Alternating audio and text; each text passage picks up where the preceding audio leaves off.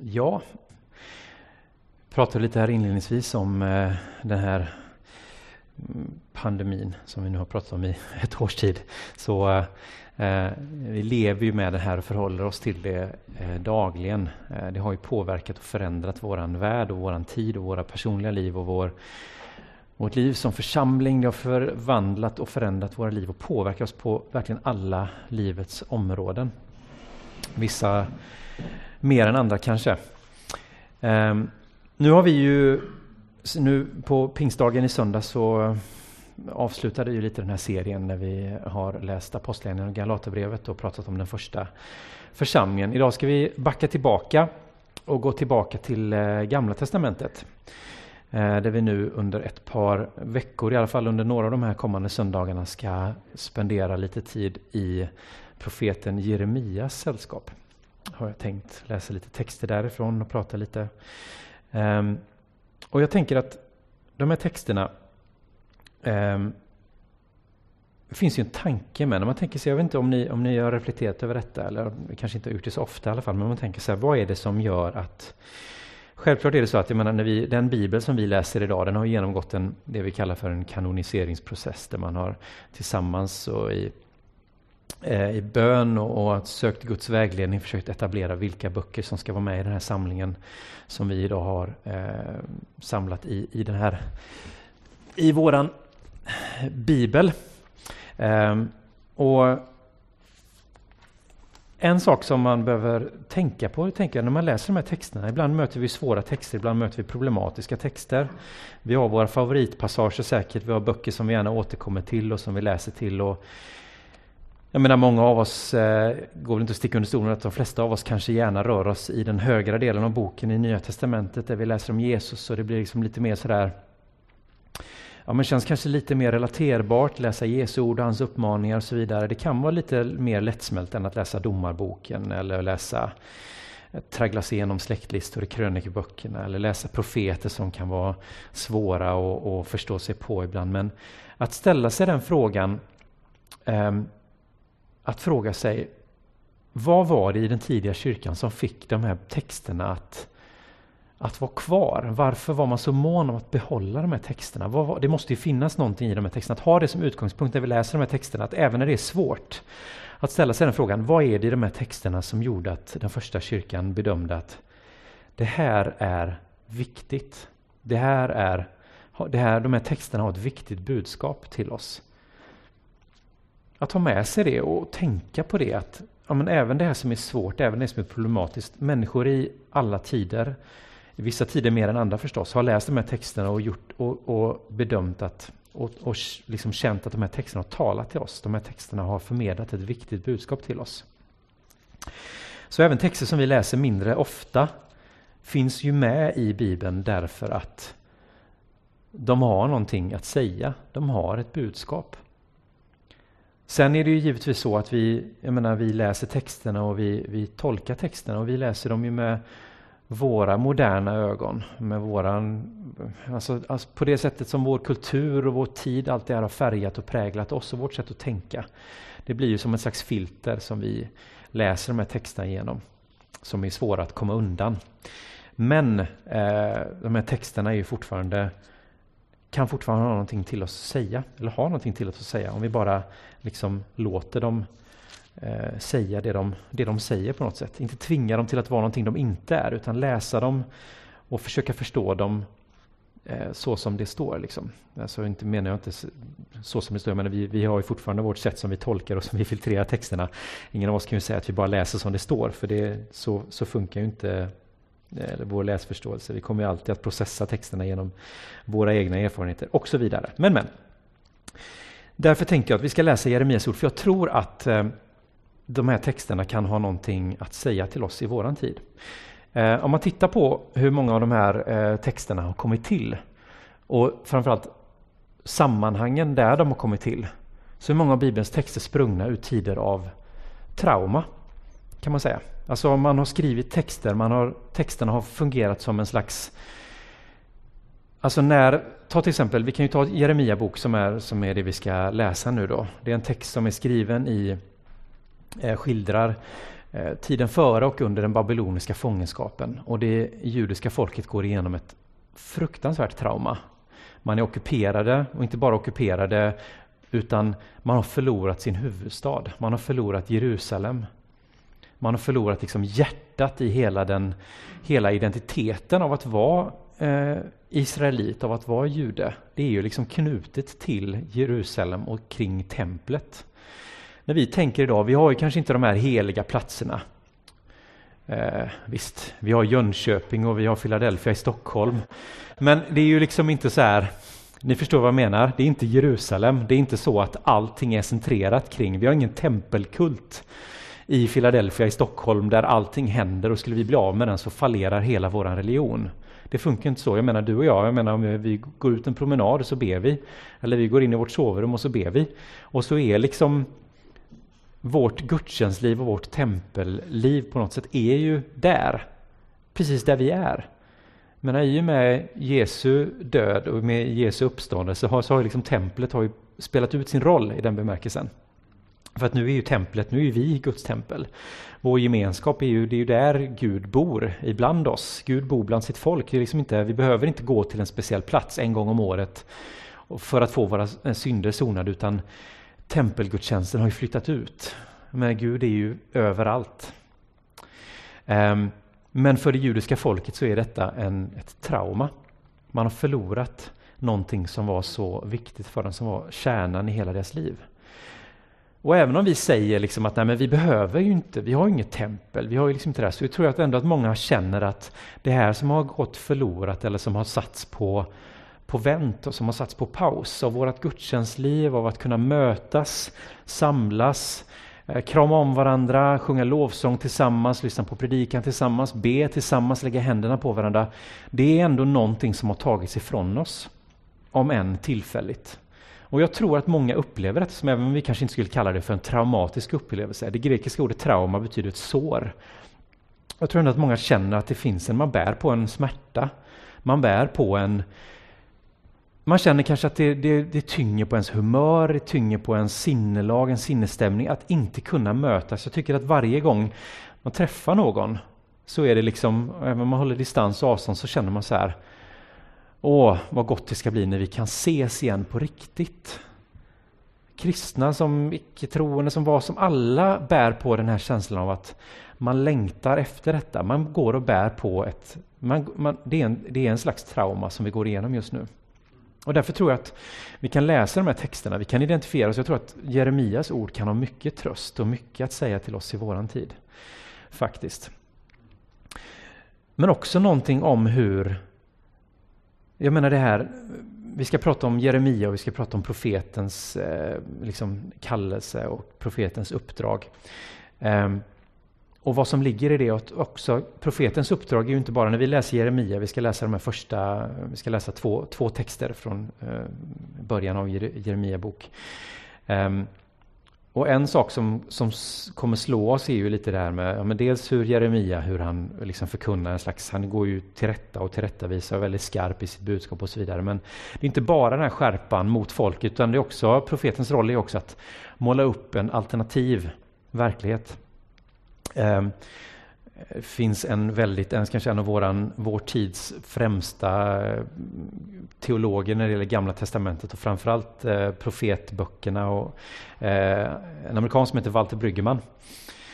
Som har, eh, han har skrivit en bok om just profettexten och profetens tjänst som heter The Prophetic Imagination som handlar just om det här profetens förmåga att, att måla upp en annan verklighet, att måla upp någonting annat, att peka på någonting som känns omöjligt. Att peka på en väg ut ur öknen, att peka på en väg ut ur vildmarken, ut ur exil, ut ur fångenskap till någonting. Att kunna drömma om någonting större, att kunna drömma om någonting som vi inte ser just nu och måla upp det. Att det är liksom det som är profetens uppgift, att måla upp med sin kreativitet och fantasi. Och det är därför ofta som vi läser med profettexterna och det är mycket poetiskt språk och det är mycket så profetiska handlingar. Man gömmer grejer i krukor och man gräver ner underkläder och man gör massa grejer så som är, man tycker det är bara märkligt men det är liksom ett sätt att skaka om det, det man är van vid. För att liksom, okay, skaka grundvalarna lite så att man blir öppen för möjligheten att tänka nytt, att tänka annorlunda. Och det tror jag är viktigt i vår tid. Jag tror att vi kan, vi behöver drömma om en, vad händer efter den här pandemin? Vad är vägen ut ur detta? Vad väntar på andra sidan? Är det tillbaka till det vanliga eller är det en ny tid? Vad är det som väntar på oss på andra sidan utanför den här pandemin? Vi gör så att vi läser första, de första tio verserna i Jeremia bok om Jeremias kallelse. Ehm, och eh, vi ska se här. Om jag kan dela skärmen här med er så ska vi titta på den texten. Nu ska vi se. Sådär hoppas jag att ni ser. Eh, det vill läsas från Jeremia 1 och vers 1 till 10. Detta är Jeremias ord. Han var son till Hilkia, en av prästerna i Anatot i Benjamins land.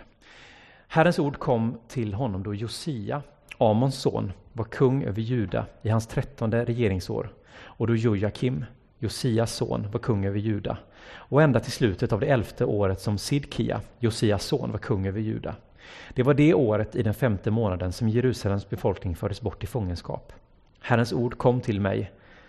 Innan jag formade dig i moderlivet utvalde jag dig. Innan du kom ut ur modersskötet gav jag dig ett heligt uppdrag, att vara profet för folken. Men jag svarade, nej, Herre min Gud, jag duger inte till att tala, jag är för ung. Då sa Herren till mig, säg inte att du är för ung, utan gå dit jag sänder dig och säg det jag befaller dig.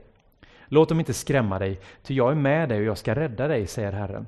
Och Herren sträckte ut handen, rörde vid min mun och sa, jag lägger mina ord i din mun.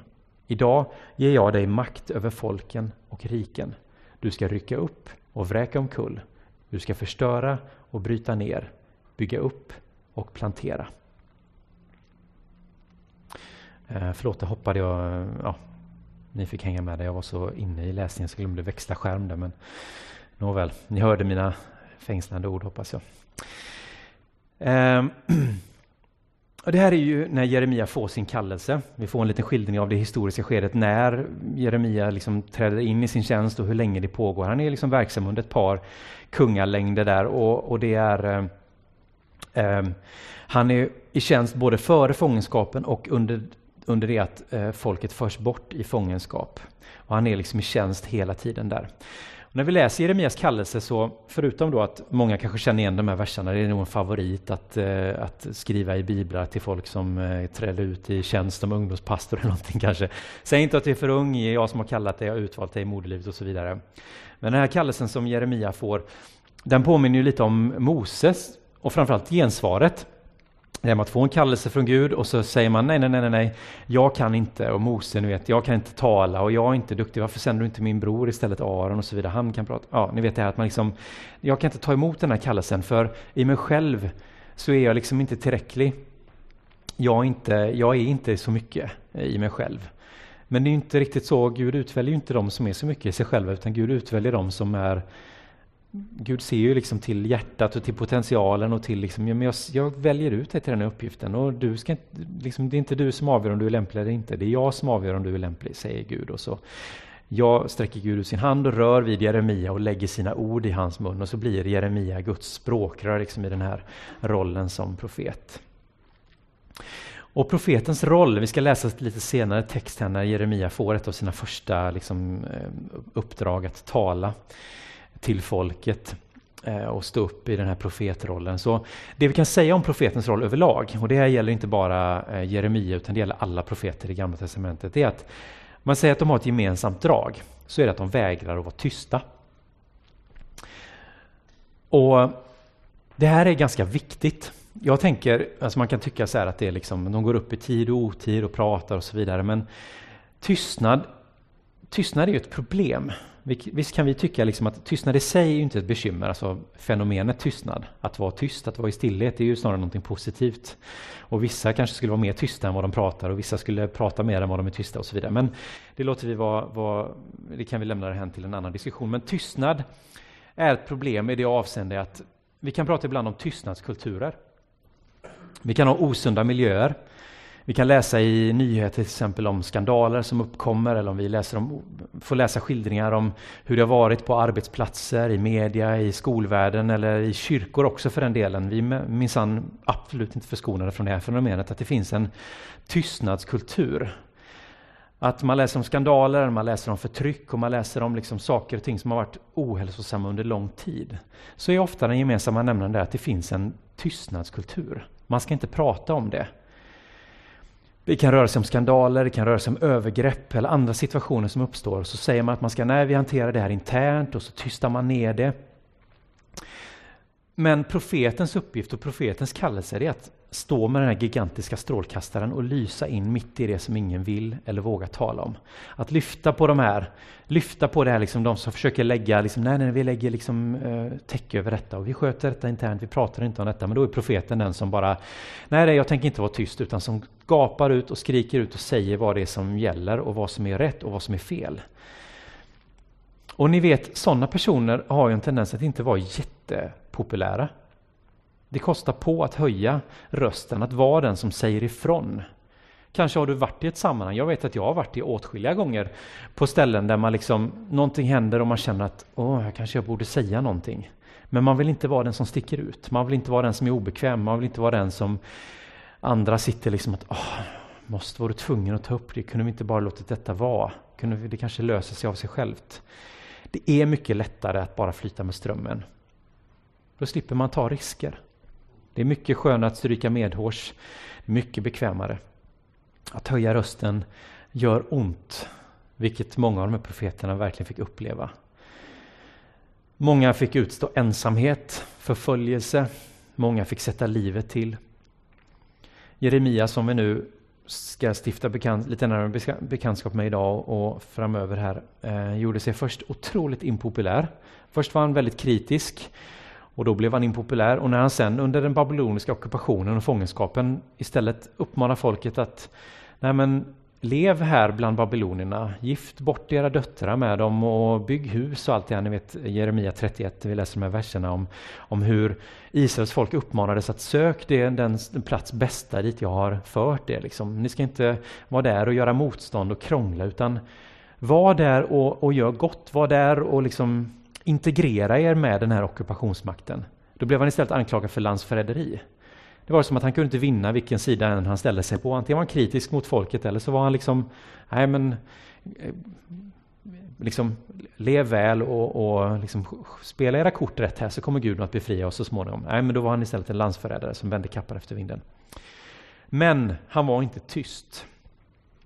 Tystnad leder alltid till lidande. Lidandet börjar när vi väljer att vara tysta, när vi inte höjer rösten, när inte vi säger ifrån.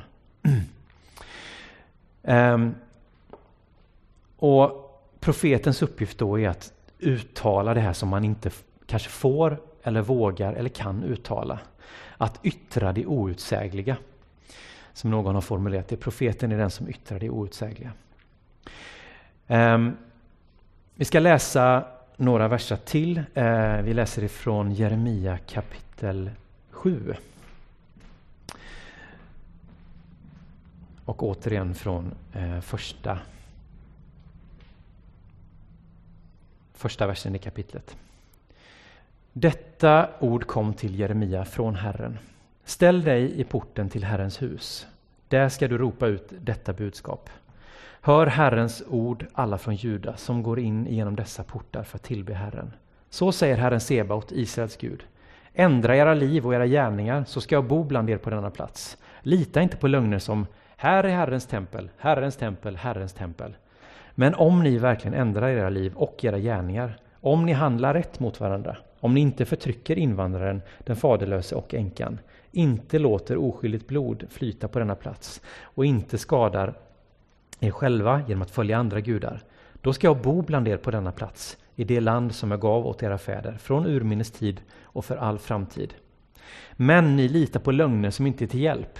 Tror ni att ni kan stjäla och dräpa och begå äktenskapsbrott och svära falskt och tända offereld åt Baal och följa andra gudar som ni inte känner och sen träda fram inför mig i detta hus som mitt namn är utropat över och säga ”Vi är räddade” och sen fortsätta med alla dessa vidrigheter?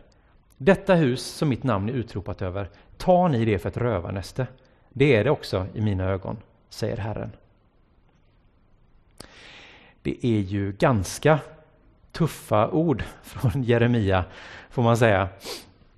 Eh, och det är lätt att tänka då, här står eh, Jeremia upp i tempelingången. Vi kanske har en romantiserad bild av vad det är att vara profet under Bibelns tid. Vi tänker kanske att Jeremia, den här store gudsmannen, han står upp och predikar och folket omvänder sig. Jeremia, inbjuden tv-evangelist, kommer med privatjet och skräddarsydd sidenkostym och river av en predikan och alla omvänder sig och Jeremia blir liksom omtyckt och bejublad av allt folket. Men så är det ju inte.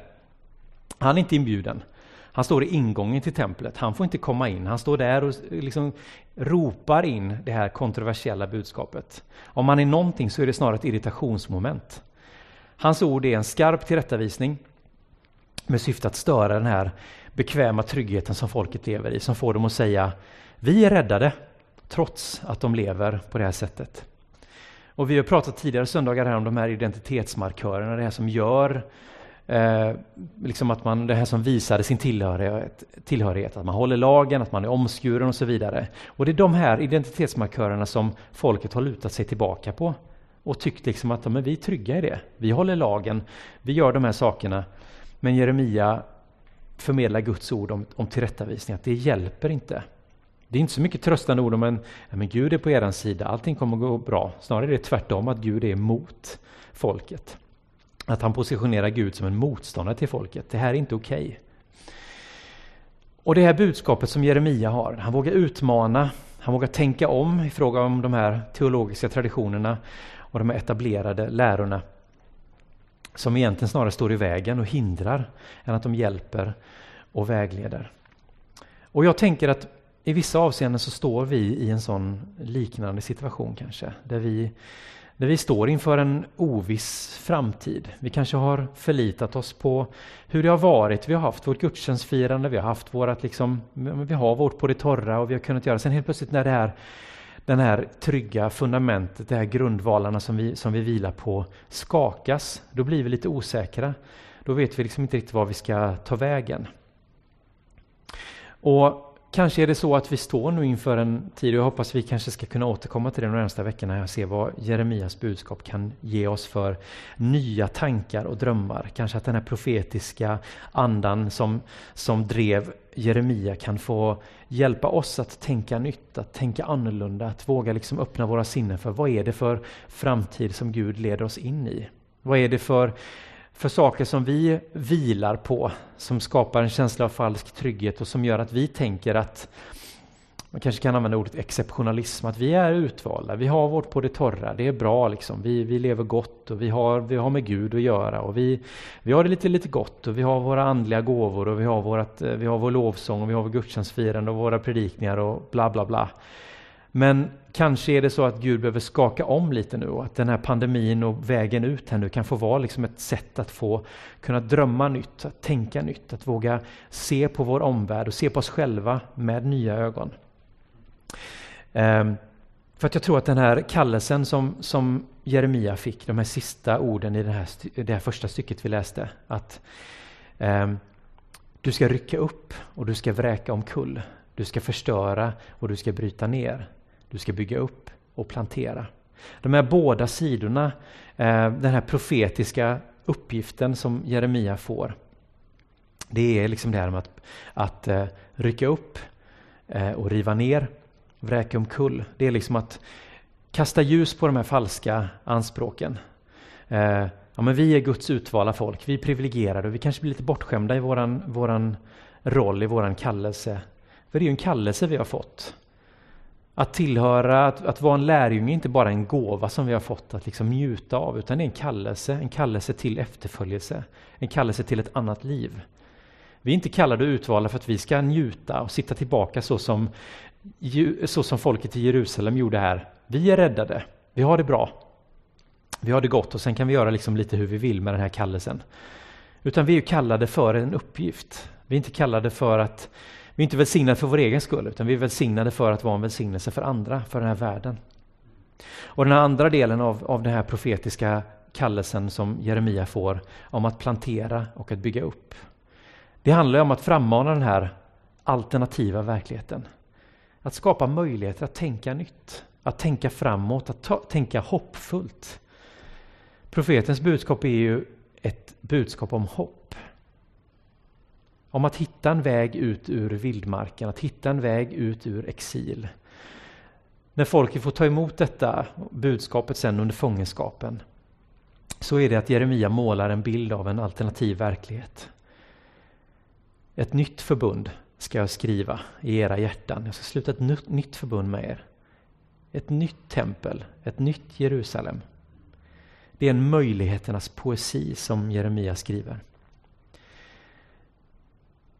Syftet är att öppna ögonen på Israel, att öppna ögonen på folket och se att ni lever i fångenskap nu, men det kommer inte vara för evigt. Vi lever i en pandemi just nu, men det kommer inte vara för evigt. Kanske är det svårare för oss, för vi är liksom privilegierade. Vi är lite i samma situation här. Vi, är inte liksom, vi sitter inte, vi är inte ockuperade. Vi har det ganska gott. Vi lever i frihet, vi lever i privilegium. Så vi får ta den här udden i Jeremias budskap också till oss. Inte bara hoppet utan också utmaningen. Och att försöka leva med de här båda sidorna av det profetiska budskapet som en utmaning till oss här i våran tid. Herre Jesus, tack för att du är den som har befriat oss. Du är den som har räddat oss, du har gett oss din ande. Tack för att anden är den som skriver lagen i våra hjärtan. Vi följer inte längre eh, lag skrivna på stentavlor utan vi följer en lag som är given i våra hjärtan. Vi har fått en kallelse, Herre. Vi har fått en kallelse att leva annorlunda. Vi har fått en kallelse att vara ett, en försmak av vad som ska komma. Att vi som gemenskap får peka på en annan verklighet, en annan mänsklighet, där murar är nedrivna, där vi inte lever i den här polariserade tillvaron som så mycket av vår omvärld rör sig just nu, utan vi är kallade att leva i en gemenskap där vi är ett. Vi kan tycka olika i saker, i frågor och, och i, ha olika åsikter, men vi är ändå ett. För vi är förenade av en och samma ande. Och Herre, jag ber att vi ska kunna få drömma annorlunda, drömma nya drömmar, tänka nya tankar, hitta nya vägar ut ur den här ödemarken, ur den här traumatiserade perioden som vi har fått genomleva och som vi genomlever fortfarande. Herre, hjälp oss att tänka nytt, att tänka stort, att tänka större, att tänka andra vägar. Inte tillbaka till hur det har varit, inte tillbaka till Egypten utan in i löfteslandet istället. Det är det vi är på väg till. När den här ökenvandringen är över så är vi inte tillbaka i fångenskap utan vi är på ett nytt ställe. Tack för att du lägger ner nya tankar, nya drömmar, att du väcker den profetiska anden i våra liv. Att våga måla upp det här hoppet, att våga tänka om, ett, om, ett framtid, om en framtid och ett hopp. I Jesu namn. Amen.